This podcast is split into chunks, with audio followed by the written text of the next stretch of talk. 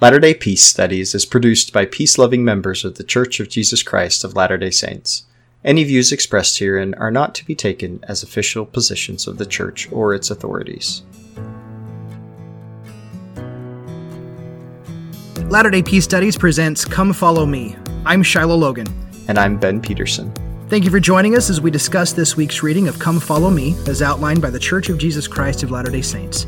We're recording these podcasts from our homes, and so you'll often hear children playing, dogs barking, and babies crying. This is our life, and we love it. Our hope is that as we discuss these scriptures and truths, we will come to a more perfect understanding through experiencing the atonement of Jesus Christ and find greater peace in our lives. Well, welcome back, everybody. We are joined today by Christopher Hurtado. He's thanks for coming back, Christopher. It's good to be with you. Ben had called me earlier today and he said, I'm sick can we reschedule recording? I said, sure. He's like, or, or even better, call Christopher. And I said, okay, I'll call Christopher. Get well soon, so, Ben. So, so Ben is getting some much needed rest and, and will be back with us next week. So thank you for joining in again. My pleasure. So we are discussing sections 106, 107, and 108 but we're going to spend most of our time here with section 107 because it's it's kind of the the elephant in the room. It's the behemoth. It's the really big one in our sections of reading for this week. So last week we talked about Zion's camp. And with Zion's camp, this was a really big turning point in church history because they had gone down, just like we talked about, they'd gone down to Missouri to try to reclaim Jackson County. They never actually did it. And there was all this violent rhetoric about God telling them to go down and to reclaim the land and go to his power and to vanquish the enemies and to take care of his, his enemies. And yet God always stops short into telling them how to do this. And so we talked about how there was this not a misunderstanding, but and not even maybe an ignorance is not really the word I'm looking for, but they, they didn't know how to go about doing this. So there's a lot of violent rhetoric that they had talked about, and they, they were trying to get upwards to 500 men to go down. They ended up with 200. And the 200 was enough to really turn the Missourian feeling against the Saints. Because up to that point, it was really just the people in Jackson County, the Missourians in Jackson County. But when the Saints showed up with the 200 men walking through these towns, it really tried to, sh- it really showed this formidable force walking through the frontier like they were really up to no good. And so the Mormons got this reputation that was it's both kind of deserved and undeserved. Like like their intention, you know, there were some hotheads there, but their real intention was to go down. They thought that the governor was going to help them, and they were just going to try to go down there and to help settle and to get the people back into their homes. But what it was perceived was that they were a formidable fighting army that wanted to go through and and actually have a fight. And so it was that reputation that ended up following him down there and kind of framing the, the Mormon narrative for a while. But once Joseph, once he came back into Kirtland, the, the men who had come with him into, uh, into Zion's camp were now who Joseph pulls from for the church administration and for the church leadership positions until his death. And it seems to be that that trip, that saga of going down and coming back, forged loyalties and bonds that Joseph believed were very important. And Joseph was a really big loyalty guy. And so as he's coming back, what we're going to begin to notice from for the rest of the year with the D&C is that these sections are going to start to become fewer and more sparse and parsed out as as they go because they're going to be each section is going to be further away from the one before it. Because from here on out, we're not going to be talking so much about just revelation for revelation's sake or maybe even calling on missions, but these are going to be turned far more administrative. We're going to see a lot of kind of more administrative vibe. Um, not to say that everything's going to be administration, but we're going to kind of see this this more institutional vibe um, take hold. And and the whole Doctrine and Covenants is really about forming and structuring the church. But before, there's a lot of like little doctrines that are formed along the way and a lot of the Lord telling the saints how to go and what to go and do. And now it's really about establishing the church and, and getting that institution ready. And so we're going to see that a lot in 107. And we're going to return to some themes that we had way back into section 20 when we talked about the constitution of the church and the structuring of the church. But we're going to kind of get into more detail there. But in section 106, we have this in November of 1834, and it's a revelation given to Warren Cowdery, the brother of Oliver Cowdery. In this section, it's really about Warren Cowdery being called as a local officer in the church. And just like with the revelations that t- spoke to these missionaries who go out and abroad, you get this quick revelation. I'm calling it a quick revelation, but I don't know how fast Joseph was able to receive it. But you have these revelations that Joseph would give to the missionaries as they would go out. That would be a comfort to them as they would go out, kind of their own predecessor to a patriarchal blessing, as it were. And we can see the section 106 is largely that way. And one of the things that stood out to me here was in verse 4. And again, verily I say unto you, the coming of the Lord draweth nigh, and it overtaketh the world as a thief in the night. Therefore gird up your loins, that ye may be the children of light and that day shall not overtake you as a thief. So, uh, so Christopher, what we've heard this before. This is usually kind of in a negative term, but it seems to be here that the Lord is using this as a as a, a warning and also as an encouragement. Uh, the coming of the Lord draweth nigh, and it overtaketh the world as a thief in the night, almost as if the world's not ready for it. Because that thief in the night usually kind of inspires a little bit of fear, but uh, is it fear that we're talking about here? Do you think God's trying to inspire fear, or do you think it's more of a surprise element or a preparation element, or that the people are not prepared for what the Lord has ever been trying to reveal to them at all? I think so. I mean, I think it's about fear. The, the idea is if you're the world, then you're going to be taken by surprise by this. But if you're a child of light, you're not of the world and you're not overtaken by it as a thief in the night. By the way, the expression of it was really poetic. In what way? Just those two verses, you know, sort of how it goes in and reverses out. Yeah. It just struck me as poetic. By the way, another comment I had going back to the companions of the prophet Joseph Smith, I just couldn't help but see a parallel between that scenario of the leadership coming out of the close companions of the prophet.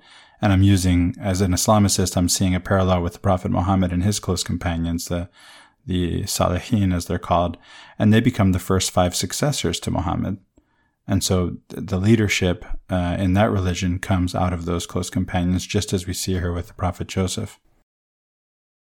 Yeah, that's really interesting how new religious leaders who Max Weber, the, the famous sociologist, he frames the, the originators of religious movements, uh, the very first leader, the first to market that starts the new religion as the charismatic leader. And so if any of the listeners, if, if you've ever heard of a church leader being called charismatic, or especially specifically Joseph Smith being called charismatic, that's more than just what the word in the dictionary might mean. charisma is this whole meaning that Max Weber brings about as to what a charismatic leader is who starts religious movements. And Muhammad would be one. Joseph Smith would be one, right? And what's fascinating is that most of the time for using a Weberian analysis, it's really not the charismatic leader that really starts the church or really perpetuates it. He, the charismatic leader may start it, but it's the second leader, what, what Max Weber calls the priest, that really is the one who solidifies and makes sure whether or not this thing is actually going to take over and, and to be what it's going to be, right? And so that's going to be in Church of Jesus Christ of Latter-day Saint tradition, that's going to be Brigham Young and Brigham Young's definitely within the parameters of what that priest is going to be in the in the Weberian analysis. And and it's kind of through this time where we start to see Joseph really bringing in a lot of those leaders who exhibit a lot of these qualities of a, as a priest and the Weberian priest, much more authoritarian, much more iron fisted, much more regulated and, and not so principled and kind of a big funnel person, right? Joseph was this really big funnel person. Bring everybody in, have everybody come at the table, uh, really open.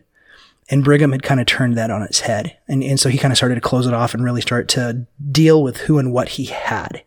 Now they still had missionaries that'd go out, but they weren't looking for a wide array of people. They were looking specifically more to become more righteous among their own membership, right? Yeah, you know, I wouldn't go go into detail at this time, but the parallels between uh, the the Muslim Brigham Young, who would be Abu Bakr, and even the the controversy over who would be the successor of the prophet are also there between Islam and Mormonism, and that's interesting for those curious about that. It's easy to learn more about that. Where would you go to learn about that? I don't know. I know. I was having this conversation Put me in the spot. Sorry, I was having this conversation with my wife before because because we've been having a, a few conversations with uh, with friends and family, and and they always like, oh, what's the citation for that? And we're like, I've been studying this for ten years. Um, it's just like common knowledge now. It's like, where where, where is that one article? right. So You know, it may not it may not be as easy as I've as I've suggested to learn more about this. I have been studying this for some time. It's um I, I've I'm often accused of of saying things and then and thinking, you know, doesn't everybody know this? yeah, I've I've fallen into that trap in in, in a very specific niche of uh, of thought as well. So I think sec- you know any, anyone curious can can probably find out more about this. It's true. Hey, drop us a note, drop us a line. If anybody's Yeah. curious about it, uh, one thing I've learned about Christopher over me. the years, you know, how long have we known each other? Oh, Well over 10 years. Uh, Christopher is one of the, the most giving people. If you reach out and have any questions about Islam or its origins, um, anything whatsoever, Christopher's always more than, than uh, willing to, to, I'll to tell you all impart about that it. knowledge. Yeah, he'll tell them all about it. so in section 107, this is given in March of 1835. So we're moving right along and really through this time again, we've had the we've had the whole Zion's camp movement come in, come back, and and now they're still doubling down on the school of the prophets. And this school of the prophets was a really big deal. It's where they received their training. They talked about theory. They had training in language. They had training in scriptures. You know, when we, like in section 88, it talks about being trained in theory more perfectly. You know, this is all language that's, that's being directed to the school of the prophets. And so one of the things that came out of the School of the Prophets is this little book called The Lectures on Faith. And the Lectures on Faith are a series of seven lectures, seven articles, and they're written catechism style, which is like a question answer. It's a very Catholic way of writing, and it really establishes theology. So where if you ask a question and you get an answer, and if that answer brings up another question, you would answer another question. And so you create like a formal systematic question and answer. And also in the lectures on faith, you end up having a lot of emphasis given to the time and the dates, the ages of the Bible and, you know, the biblical history, the ages, who, who lived when, where, and how, and, and how for how long.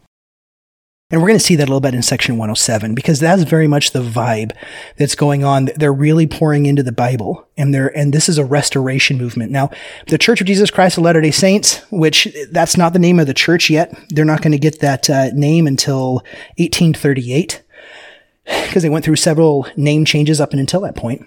So I think we're at the Church of Christ right now, maybe the Church of Jesus Christ. Um, but of Latter-day Saints won't appear until 1838. But at this time, we have the school of the prophets that's talking about this way of preaching the Bible. And so they're really pouring into it. The church is a restoration movement. There are other restorationist churches at the time. And the, there is this very much a vibe, a social vibe, even outside of the church, of churches wanting to be the primitive church, the original church, going back to the very beginning right? So the Church of Jesus Christ of Latter-day Saints was one of many religions having the same claim. And so as time progresses, Joseph wants to formalize more and more how this is going to look, right? So, so we come here to uh, section 107. And it says right out the bat, this is going to be a section on priesthood. And we're going to talk a little bit about priesthood here but it's about the Melchizedek and about the Aaronic. And, and here we have this, this really interesting verse in verse three. Before his day, the priesthood, this priesthood was called the holy priesthood after the order of the Son of God. But out of respect or reverence to the name of the supreme being, to avoid too frequent repetition of his name, they, the church, in ancient days called that priesthood after Melchizedek, or the Melchizedek priesthood. So the real name of the priesthood is not the Melchizedek priesthood, it's the holy priesthood after the order of the Son of God. Right? Now, I don't under. I, I, am gonna I'm gonna bring in my own ignorance here, and maybe you have an, a better answer, Christopher. But with the emphasis that's been given on the proper name of the Church of Jesus Christ of Latter Day Saints, and to use the name of Jesus Christ, that's a name we wanted to use a lot and to emphasize. I don't understand the the crossover here in verse three with the holy priesthood after the order of the Son of God and not using Son of God out of respect for the name, whereas on one hand we do it for the church. That's one of those things that I'm still researching and, and grappling with. Do you have any any thoughts on that? You know, not really. I mean, other than to, I, I actually had a comment that's related. You know, I mean, I was thinking, I wonder what it was like for the early saints when the church changed names. We just went through something like that, right? Where we say, okay, we're not calling ourselves this anymore. We're calling ourselves that. And by the way, that being called Mormons, we've gone back and forth uh, on that one throughout church history, right? But there, there were the other name changes and there's an identity that goes with naming and, and who knows what that was like for them. We're, we're going through that ourselves. I can tell you that, that Melchizedek, it comes from, you know, two words in Hebrew, Melchi and Tzedek, which is something like my king, the righteous one. Not king of righteousness, but my king, the righteous one. And how do you think that's going to help frame the this thing that they're experiencing with the naming? I don't know. I don't. I don't think you know. It's. I hear this and I hear this is rhetoric, right? We're, we're going to say this is holy. We don't say it. On the other hand, we're going to say now, hey, listen, we need people to know this is the actual church of Christ. By the way, the, the priesthood after the order of the Son of God, the holy priesthood, what is it? The holy priesthood after the order of the Son of God doesn't name the Son of God. And so what's the problem? And now uh, we're actually going to name the Son of God, and we want to make sure that that name is prominent. Times change. There's there's just a different. I think there's a different context for it, and so in that context, you know, it's about because there's this common understanding of one of the commandments says, "Thou shalt not take." I'm going to say it says, "Thou shalt not take upon thyself the name of thy Lord in vain." but it's usually translated, "Thou shalt not take uh, the, the the name of the Lord in vain." And people think it's about using the Lord's name vainly, meaning repetitiously, you know, or frequently, and maybe even and vulgarly, right? Like an expletive. Right. I mean, certainly if you have respect for God, you're not going to do that, but that's not what it's really saying. It's saying don't take upon yourself the name of uh, God in vain, such that you would call yourself a Christian and not act like a Christian. Remember, you know, in the whole Old Testament and the whole Jewish Bible, you have God looking for a body. And while the while his people are over here making a, a calf, which which isn't completely unrelated to their image of God, it wasn't this random thing they're doing um, to embody God. He wants them. He wants the people to embody Him. And when He frees them from slavery in Egypt, and they go off and enslave other people to to do the same thing to to other people that was done to them wrongly, he he says, guys, you know, th- this isn't. He wants them to embody who and what God is. That when people look at Christians, for example, to bring it into into New Testament speak, that they see what Christ looks like, and they don't get the wrong impression. That we don't make Christ look bad. That's on us, right? Yeah, you know, when you said that, that brought me back to section one, where it talks about us making the image of God in our countenance. Yeah. And, you know, that, that, that thing all the time that, and we've talked about it quite a bit, but it's that whole, uh, was it Voltaire said? Something to the effect of, in the beginning, God made man in his image and man being a gentleman has ever tried to return the favor. Yeah. It's that, you know, that same kind of thing that the more we talk about our idea of God, we're really telling everyone more about ourselves than we're actually telling them about God. It's that ability of, writing God into our countenance. And, and, and yeah, that is one of those things we've talked a lot about, about the cloud, the Israelite cloud and the, and the, and the Jaredite cloud that went before them because that cloud was, it's undefined. It, you can't put it into a box. You can't mold it into an image. Um, for those who have ever been inside of a cloud, you know, you know, like really heavy, dense fog, you can usually see like three, four feet in front of you in really dense fog. And then everything else disappears in the cloud. But when you try to go touch it, you move two feet away. All of a sudden, all you see is two feet coming out in front of you. So you're never able, actually able to get over to where you're like actually touching the cloud, right? It's just the way that that appears to us. But eventually the Israelites want to make God in their image. Some, and, and it's not even in their express image with their, you know, two eyes and nose, a mouth, ears, a head, but it's in the image that they can craft, that they can understand, that they can be able to make sense out of. Whereas God wants them to reflect his image in their being. He wants that when people look at his people, that they see what he really looks like. Yeah. Which is what repentance is all about. Right? Seeing God in a different way, seeing ourselves in a different way, and seeing each other in a different way. It's the process by which we get rid of our projection of God and we finally learn to be able to bring his image into our countenance. But the big question is, how do we do that? How, how does that process work? And, and that's really one of those, those lifelong dis- discussions I don't think we're going to be able to answer in a, in a 60 minute podcast. But in moving on, you know, one of the ideas here in section 107 that I think is important to remember is that the idea here is that all priesthood is Melchizedek. You know, there's really just one priesthood. And to kind of differentiate what is seen versus what is not initially seen, we have it distinguished into two priesthoods. And the lesser, what was called the lesser, you know, the Levitical or the Aaronic priesthood, is that which we can see, that which is present, right? Um, it's it's the one that is deals with all of the the physicality and everything around us. If you can, if you can see it, smell it, taste it, touch it, basically, it's within the realm and the justification and the jurisdiction of the Aaronic priesthood. And ironically, it, it's the one that holds the key to the ministering of angels, which we cannot see. Isn't that curious? Yeah, isn't that interesting? Yeah. Or is it that we have to redefine what we think ministering angels means? Right. Yeah. And and our Aaronic priesthood holders out there tapping into these, you know, using these keys to the ministering of angels. What would you say? Uh, how how would you define ministering of angels in this context?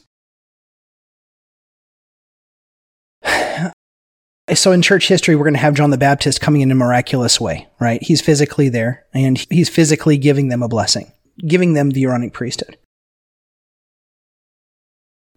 In one sense, that's a ministering angel. But I've also had ministering angels in my life when a neighbor comes over in a moment when I've needed and is just brought over. You know, for as much as we dog on people bringing cookies, you know, I'm, I'm to say, you can bring me cookies anytime. so, so the cookies don't have to have little pieces of paper. They don't have to be fortune cookies for them to be messengers. Angel means messenger, right? Right. The so message could just be the cookie itself. It could just be the cookie itself, right? The it's intentionality. because it says "I love you," right? Yeah. Uh, even if you're just out there just doing things to do things, um, just to check a check box off, there's still something that's going on. There's there's there's still something that's imparted there, right? There's a loving so, intention. There is, right? And you know, I've had, I can think of someone, uh, her name was Gloria, which is interesting because when I was a kid, we had a, a nativity set where the angel was holding up a, I don't know what to call it, a banner that said Gloria. And for me as a kid, that was her name. Oh, her name is Gloria, right? But she was saying glory to God in the highest, uh, uh you know, because Christ is born. So I'm thinking of Gloria as an angel. And then I meet this professor at BYU when I'm at BYU, whose name is Gloria. And whenever I saw her, every single time that I saw her, and whatever she said to me struck me as a message from uh, from God to me. And so I just thought of her as an angel. Obviously, you know, if she has a message for me from God every time I see her, she's she's my angel. Wonderful woman. That's neat. You know, so with the discussion here of the Melchizedek priesthood, one of the so we see this whole thing as as priesthood being everything, right? The Melchizedek priesthood or this uh, this order after the Son of God, right? It's that holy priesthood after the order of the Son of God. It constitutes everything, but we distinguish it between the, the two, the physical and the spiritual, that which is temporal versus that which is eternal. And the Melchizedek is that is is everything. The Aaronic is just that which we see. And so the bishop is called as a high priest in the Melchizedek priesthood, but he officiates in Aaronic ordinances. things to take care of the physical welfare of of those in the church. Whereas then the section 107 is going to go through and it's going to talk about the hierarchy. So this is where we're going to get into a, a, lot of formal hierarchy. This is where the first presidency is formally created. The, the 12 are now more formally created as a body underneath the first presidency. We're going to have the 70. We're going to then go through and talk about priests, teachers, and deacons in the Aaronic priesthood. All of that's here. And, and I don't, we're not going to really emphasize much of that here in, uh, in this episode. It gets pretty, pretty administrative authoritarian, bureaucratic. I mean, all of that's going on, right? And it, you know, what's above what and what's beneath what and how everything's related to everything else. At that time, it's the church manual, right? What is it? What is that? What they call it? The church manual, the manual of instruction? No. Yeah, like the, like the yeah the leadership the general handbook of instruction. There you go, the general handbook. This section, and really, by the way, this is this these are what two revelations cobbled together where where Joseph Smith is putting forward all that he has received so far, all that he knows about and understands about the priesthood in this general handbook of instruction called Section 107. Right. That that has been in some sense superseded. In some ways, it, we still do things the same way, and in other ways we don't. The whole thing is expanded. Right. And and and so it, it's changed somewhat along the way. So one of the things, and, in fact, it's really the primary thing, Christopher. I think we could talk about it and like be done, be done for the the day with this.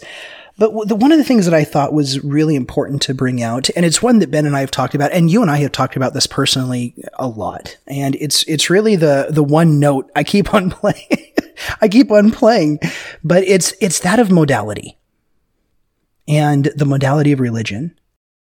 For whatever reason, when I first started getting into that, it, it's it, it awoken this thing that I was able to finally see things as I'd never seen them before. And so, and so it has a lot of meaning for me. Now, this might not land for anyone else. And so to talk about things in terms of modality. Well, why don't you define that? It's, you know, so I, I, see where you're coming from. Having, having a word to, you know, a concept to, to put ideas in, right? To, that where the ideas fit and you can talk about it. That can be really helpful, right? And so just tell us what you mean by that. Sure. So, you know, as you and I were talking beforehand, and and I've, I've explained a little bit before, modality is any experience that we can have, or or any formal uh, thing that we can go to, that we can focus our intentionality into to produce an experience. So, for instance, with prayer, you know, there are dozens of different ways of praying. And when I say the when I say the sentence, I am going to go pray to God that simple, simple sentence. I am going to go pray to God. By which mean you're going to, you mean you're going to have a conversation with God. I'm going to talk to God and God's going to talk to me. There's sure. a lot going on there. There is so much going on with that phrase, right? Because, for instance, just the I.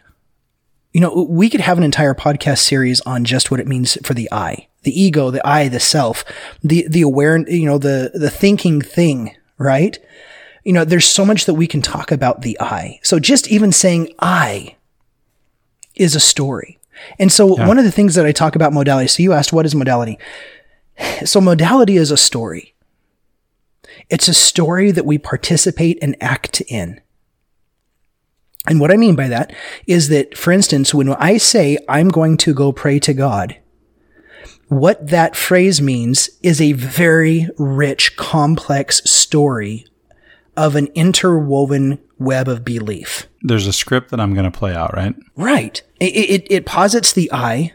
It posits that I can go be intentional with something. So it posits this intentionality. It posits that there is a God and that there's a, there is a God who cares.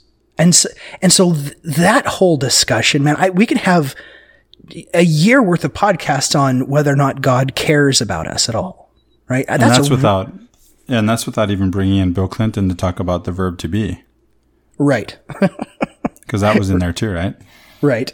So you have all of these things that are in that one phrase. I'm going to go talk with God. Pray to talk with God. And so prayer, just the act of getting down on our knees and vocalizing or subvocalizing or even just meditating in silence as a form of prayer or lectio divina, whatever the form of prayer is, something so simple as prayer The assumptions there are so great. There's this entire spectrum of assumptions that, that come to a point in that one moment and act of prayer. We bring all of those stories to a point where we pour our intentionality into the present moment to be able to produce an experience. Yeah, or like when people ask me why why I came to Bakersfield, and I tell them God told me to come here. I mean, just I'd have to go into when they're asking this, and it's just casual conversation. They don't even really know me. It, I'd have to, we'd have to talk for a long time, right? For me to for me to say something other than you know God told me to come here. And by the way, if God told me to come here, uh, it was through you, Shiloh. So that would make you an angel, right? You were the messenger of God in this whole move, right? So there, there's so much going on there, right? Yeah.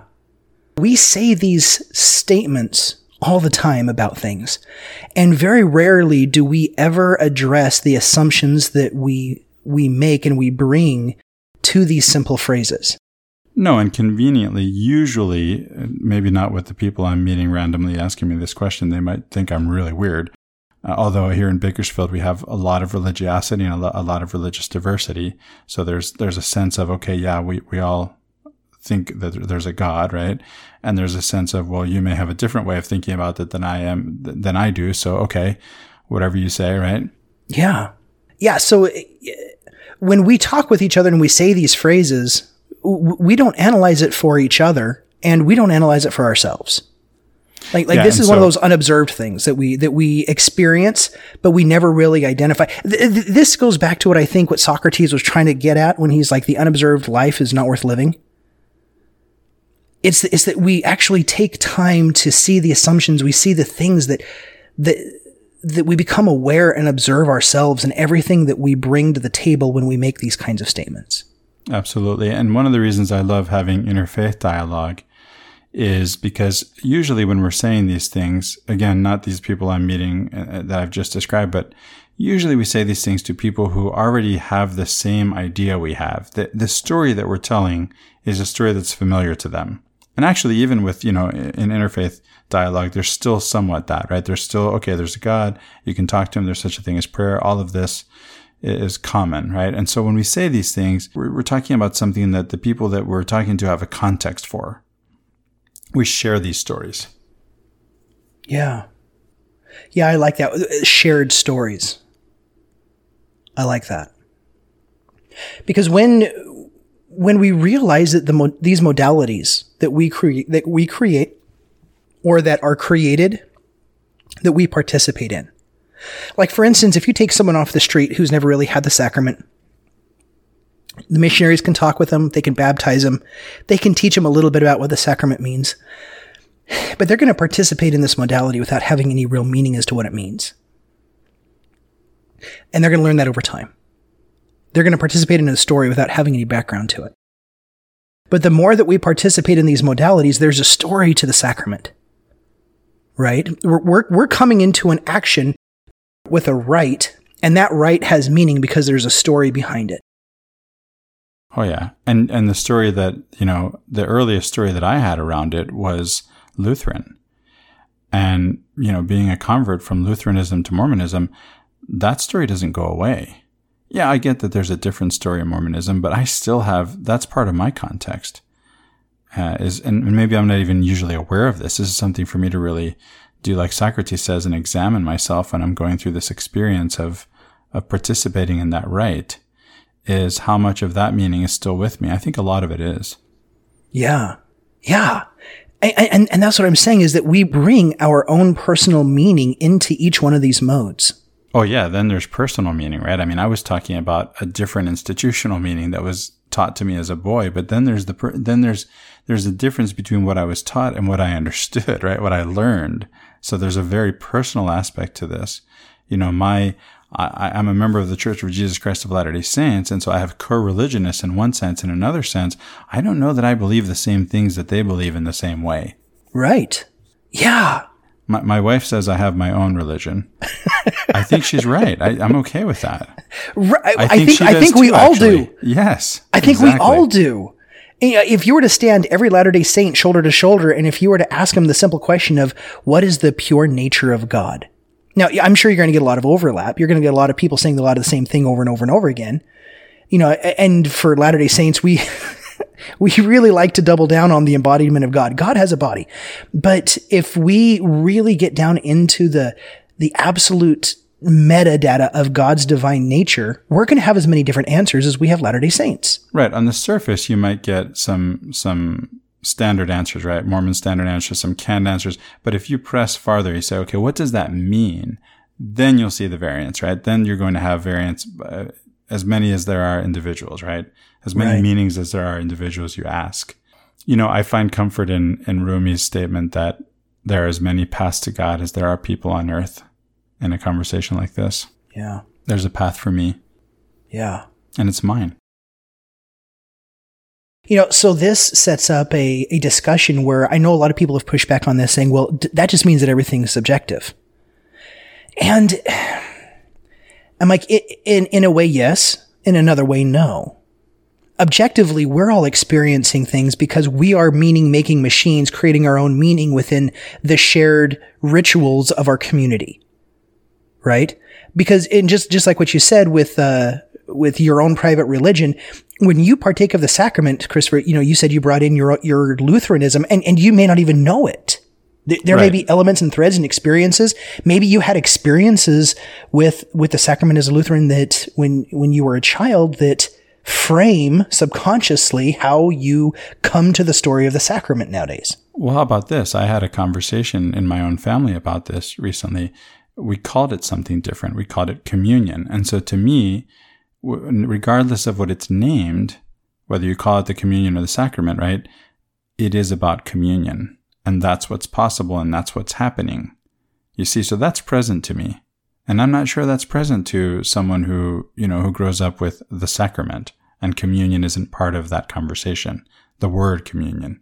Yeah. You know, I, this reminds me in one of my uh, in one of my classes in studying religion, you know, we talked about the King James Bible. It, it's, it's an American scripture class I'm taking, and and we're talking about how the first American translations of the Bible, especially from the uh, the RV coming into the uh, the RSV and then the NIV, and about Now, wait how a minute. I'm not, I'm not familiar with the recreational vehicle Bible. the RV. the, re- the revised version, Ah, and okay. And then you have the, and, and then you have the. Uh, just so we all know what we're talking about. Right. the revised standard version. And so with these different versions, it, it was really kind of a social um, shock because the, the King James Bible, the KJV, had become the subconscious voice of America. I- mean, the the rhetoric and the poet, the poeticism and, and everything that was in the KJV was the language and the meaning from that language, oh, and and not only and it went even deeper in that people didn't even see that they they didn't even comprehend that there could be a Bible that changed meanings that there was a different meaning to it because the Bible was just reality. Yeah, what would that be, right? Yeah, I mean, this is what this is the concept of a shared book. That shared book made everyone who shared that book one people. And to Yeah. introduce another version of that book is what is that? That's not who we are. That's not what's got to do with us. But but, but it really is kind of an illusion. We we have this kind of unity through the, through what we think is a shared like we're sharing the exact same kind of experience. Right, and that's not true, and we've already discussed that, right? But at least we Right. have this book in common, and and we think we probably think that others understand it the same way we do. Well, here's the reality. Uh, Back to Socrates, we're not really thinking about it, right? If we thought about it, surely we we could all figure out for ourselves that they're probably thinking about it at least somewhat differently than I am. Right. Now we can say that structurally the story is set up so I don't I don't have the authority to frame the narrative of the sacrament. For for the Church of Jesus Christ of Latter-day Saints, I have no authority there. I'm not I'm not the one who's in a position to be able to say what it means or to amend the prayer or to do anything, right? I I don't set the story. So what happens is I get to choose to come into an institutional mode of of it meaning one thing, and then I bring my own personal intentionality into that experience, which is completely biased to my own subjectivity.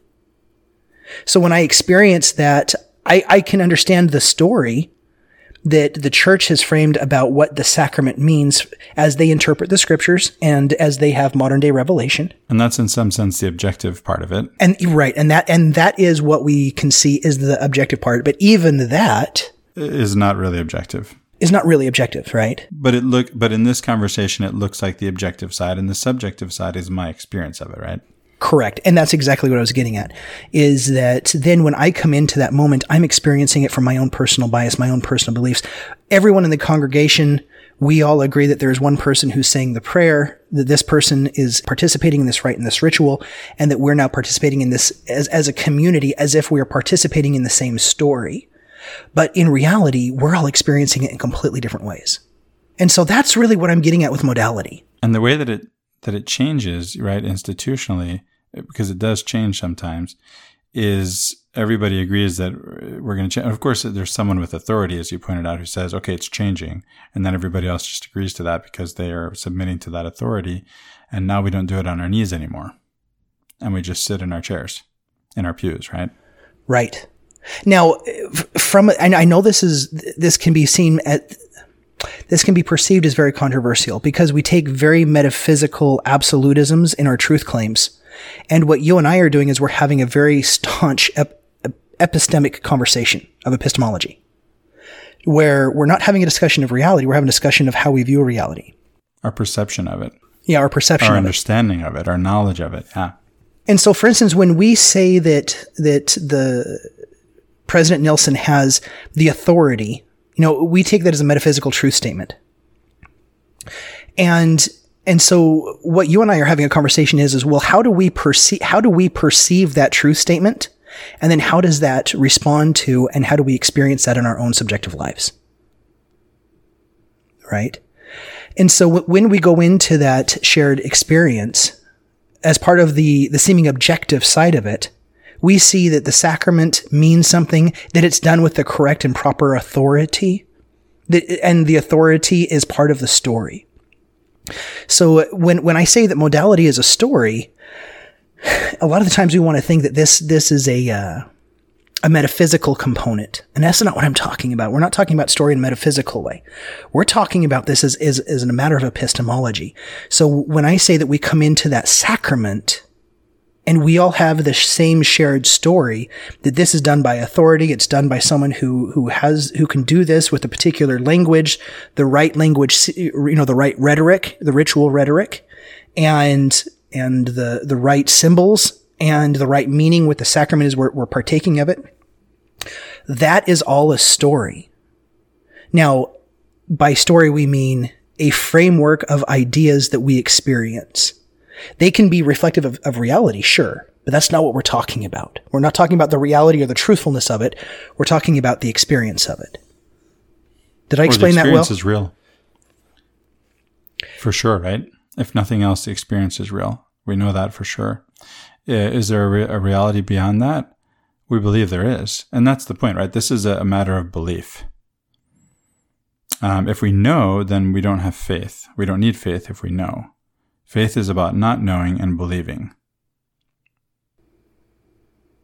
Right. And so, yeah, so that experience, that experiences we're going to know is our experience. Yes, we feel we are experiencing something and there's an objectivity to that. But what we're feeling is very subjective to ourselves. Right? It is. So, yeah, there's just there, there's this really great conversation be- between the object and subjectivity of these experiences of how we show up to the modes of our religious experience. And the whole reason I bring that up here is, you know, uh, Christopher, you and I could go through 107 and talk about all of the different hierarchies of the church. And, and the fact is that we just be repeating stuff that everybody already knows. I mean, well, that's anybody, all you can do. This is the story here. It's being framed in this section. And now we take that story and we act into it. Right. That's what we do. That, that's what there is to do. Right. So, so what we're doing here, what I wanted to, to, to bring about here is to show that priesthood is, it, it can be real. It can be a fiction. Oh, I, we're not dealing with the fact of what priesthood is. We're talking about priesthood as a story. that we We're talking participate about in. how we interact with it, right? How we That- participate in it. Yeah. That's right. Yeah. So we're talking about that that thing. And so as such, we begin to realize that section that sections like 107 are the ways in which Joseph, through whatever, whatever means that he had, and whatever, and the connection to, and I don't know how Joseph experienced God. You know, it occurs to me to say this, uh, Shiloh. You know, I, I can't know whether priesthood has a metaphysical reality or not. I can choose to believe. And in choosing to believe, I'm exercising faith. And when, as I, as I pour that faith into it and that intentionality into it, into my experience of it, then it manifests in a way that is real in my experience Right. and that can be a shared experience with others who are who are participating in the same way. And that's what matters Right. to me in my experience, right? Yeah. So that's what I see is is the is the for me anyway right now is the big takeaway of 107 and of this week's reading is that for me it's the construction the original framework the, the building of the mode of priesthood.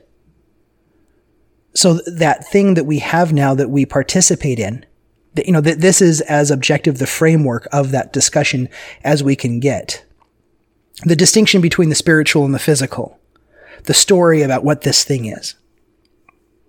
And then that way we have a construct that when we think about it, we interact with it in a particular way. We pour our intentionality into it now in a particular way.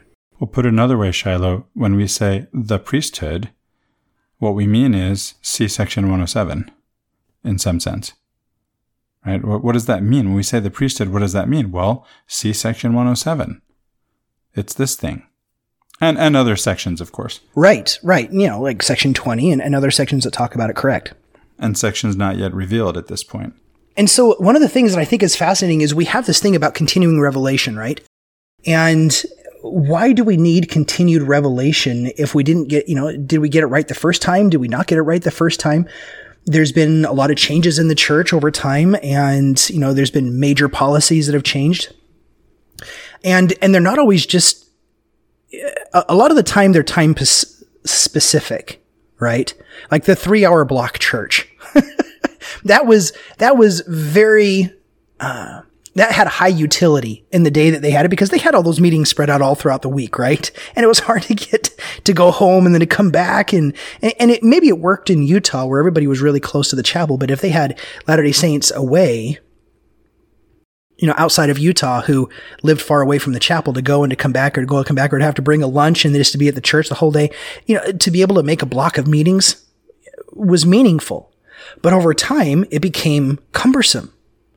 And, you know, I've, I've heard some, some talk about how the brethren were becoming very aware of the weight that this was having unnecessarily and, and that we could be able to alleviate this and to, to, to reappropriate the time that we were spending in church to be able to have these time, this time with our family And with God, and with God. Exactly without being a church, with Right. our family. Yeah. With with our family. And so, you know, these policies change. And so these policies are very time and space and the needs that are there um, for the people. And then there are stories that come into our religious modalities that are time specific, but not because they're eternal truths, but you know, there's a, not to get too controversial, but there's a lot that's been written on the priesthood ban of African Americans or any non-white males why did that happen? You know, the whole reason as to why that happened has been now disavowed by the church. You know, the, the first presidency made several statements over the years saying this is the reason why. And that the reason why was because they promoted that, that black people and African Americans, anybody who had darker skin, were fence sitters in the pre-existence or that they had uh, that they hadn't really lived up to up to the promises. So when they came down here, they had they weren't given the priesthood here because of the curse of Cain. That all that all black people were seen as be coming from the lineage of Cain, from Cain and Abel, and he was cursed of the priesthood, so they'd be cursed of the priesthood. And the church is and the church has walked back on that policy itself. You know, so that that's that's something that it disavows. So those were the reasons for the policy. And that was a story that people really believed in. And if you go and compare that with, um, with you know, the story that Elijah Muhammad told in the Nation of Islam and, and what's called the, the Black Muslim movement uh, is another name for it in America, you would think the, the story is crazy, but your story is is just as crazy, right? It's just right. it's this story that's not true, right? About right. who you know what blacks are and what whites are in their case, you know, uh, conversely. Right, but what we have to recognize is that this this policy of how we saw black people. And, and, I have, I have this old book. It's called Mormonism and the Negro by John Stewart. It's a compilation of all the church quotes. It's, it's really just an apologetic treatment of trying to justify the church's policy. And it goes through all, and it has all the quotes in it from the general authorities distinguishing why they thought that, that black people were fence sitters and they were the indecisive ones in their pre-existence. And so they, they didn't come here and they didn't have, um, they didn't have white bodies to be able to be able to be given the priesthood. And and again, the church has walked. You know, we don't believe that anymore. So, but this was a story that was introduced into the modality of of I'm going to use the word Mormonism, or, or think, priesthood in particular, right? Yeah, yeah. This was a very real part of what priesthood narrative means. Is it's something that you have to be white to have. Yes, I mean it was right. That's that's part of it, or right. part of it. You, eh, that's exactly right. So part of the modality, part of the story of priesthood used to be you had to be white. And we've taken that thread and that narrative out of the priesthood modality. It no longer exists there. That's no longer a thing. Well, Shiloh, if you if you get to be controversial, I get to be controversial too, don't I? because eh, in in one sense, you know, if we look at our church history, the you know women have had the priesthood since 1846, and yet not, you know, so there's, there's, there's a part of this story that relates to women and it's changed over time, just like it has with blacks, right? Yeah. And, and that's the thing is, is this is how we create the modalities of our religious worship is through these stories about what these things mean that we pour our intentionality into. And it's the grand story of what these things mean. And, and I love what you said there that this was a part of the modality and the narrative of priesthood until it wasn't. To be white, what meant had extreme meaning into what priesthood meant and what it meant to engage in it. As it does now to be male, right? As it does now to be male. That's correct. Right. And, and in the last 10 years, there's been a lot of things given as to how they've changed and have brought women more into the narrative. Now it's, they have priesthood power with their husbands, right? You know, they have the full priesthood power in themselves, but in connection with the with the authority of their husband. And yet the narrative has changed, right? Mm-hmm. And so, and so these things, these narratives change, and this is how things progress forward. And we begin to see, you know, we can say, yeah, these things, and it's within the modality of revelation. Revelation in itself is a mode. Right. So to go back to your original question, you know, uh, does why don't we get the, the, the revelation right in the first place? How does this work? You know, if I could take a stab at that question, my, this is, this is an answer. I like to say this is an answer. It's not the answer is that God is of course revealing himself to us. The question is, can we see him? And a lot of times it's, it's our own sun. I know you've talked about sunglasses in the context of the temple, right? Where in the temple, the lights go up and down to to signify uh, degrees of glory where it might have been better to have a couple of pairs of sunglasses on right. and then take them off one at a time to get the lights to come up because the light's actually always there. So God is all, is always there as what he is, right? As the divine is what the divine is. And yet what we see is not all of that, not all at once. And so he's revealing himself, but we're not seeing him and we're and and yet we are. We are but just not all at once. Part of those sunglasses it occurs to me to add this part of the, the sunglasses are our own cultural context. I mean look at the whole issue of blacks in the priesthood. Think about the possibility of uh, women in the priesthood working the same way. It's about our cultural context. Those are the sunglasses. Yeah and, and, that cultural context works in a lot of different ways. You know, we hear a lot of the time when Brigham was the major one who enforced the ban um, with blacks in the priesthood.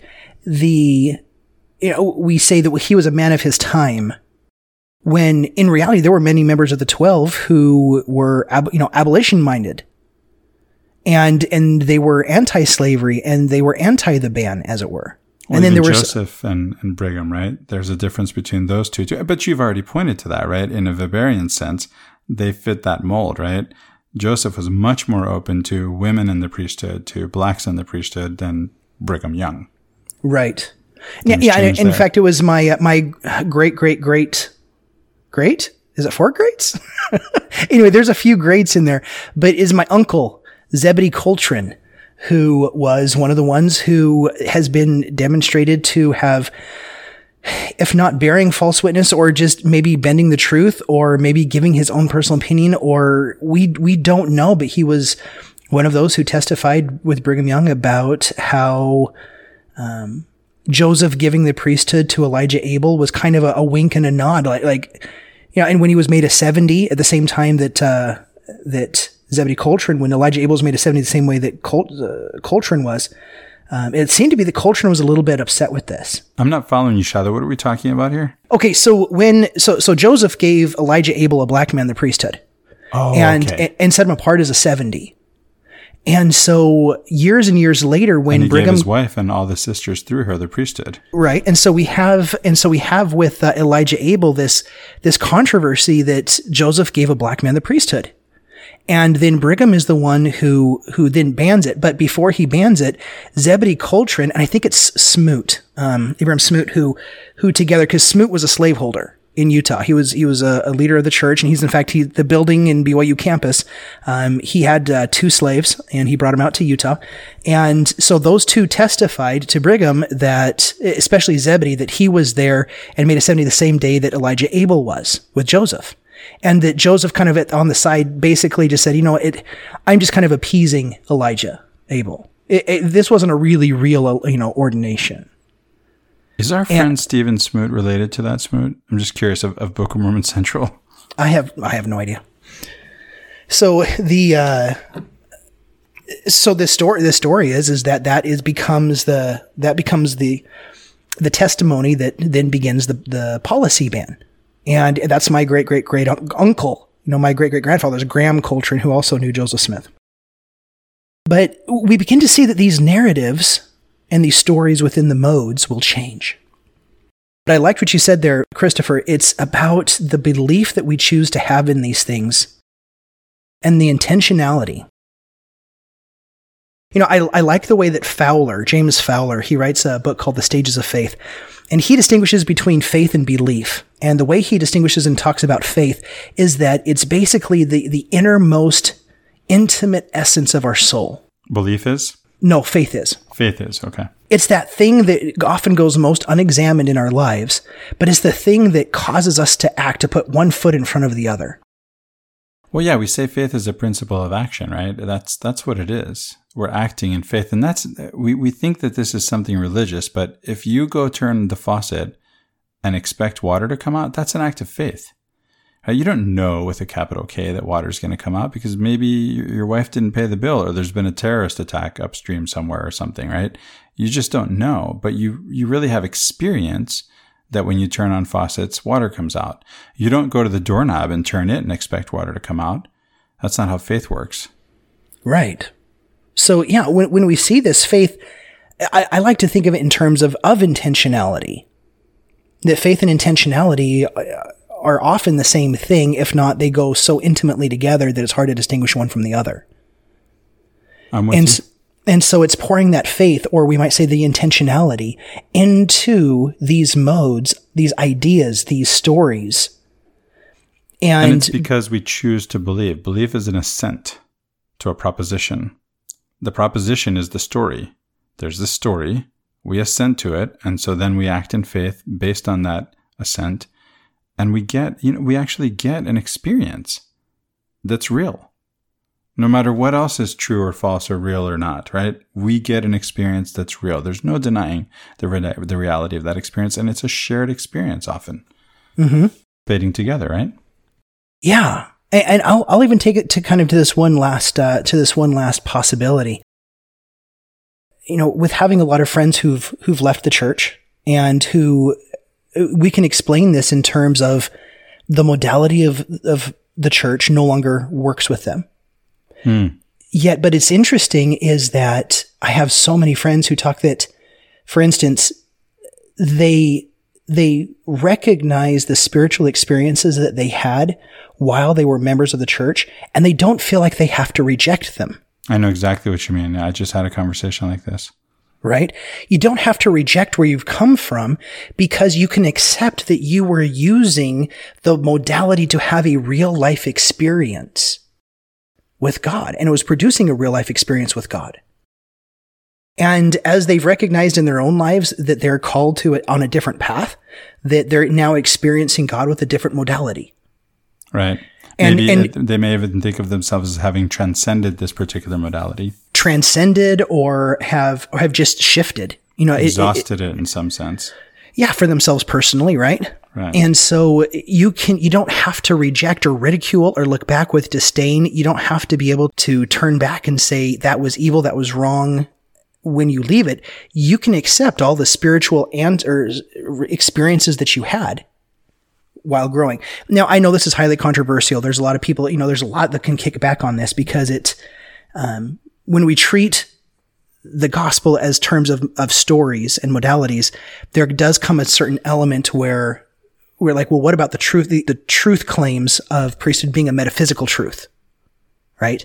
But then I, again, the discussion here is not about the truth of one thing or another. It's about the experience that people are having to these things.